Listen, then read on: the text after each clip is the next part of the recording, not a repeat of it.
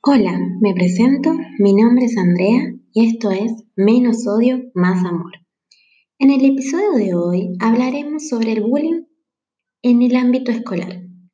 ¿Quién no sufrió alguna vez algún tipo de acoso? O peor, ¿quién no hizo alguna broma, crítica u hostigamiento hacia el otro? Ahora bien, es posible indicar que el bullying es una problemática que atraviesa la escuela, así como también a la sociedad en sí misma. Se lo puede definir como la forma de maltrato físico, verbal o psicológico que se produce por un desbalance del poder y que se repite de forma reiterada a lo largo del tiempo. Según datos publicados de manera oficial, casi un tercio de los adolescentes de todo el mundo han sufrido acoso escolar. Las estadísticas que se recolectaron mediante encuentros escolares se centran en alumnos de 13 a 17 años de regiones de bajos ingresos.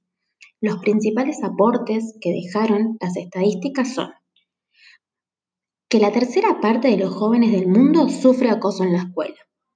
Otra, que la condición de inferioridad socioeconómica es la principal indicadora para predecir si un niño de un país desarrollado padecerá acoso en la escuela.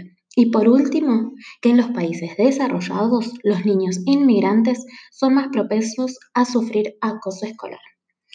Como mencioné anteriormente, este fenómeno es particular de la escuela, por eso el rol docente es fundamental a la hora de detectar el bullying para poder detenerlo.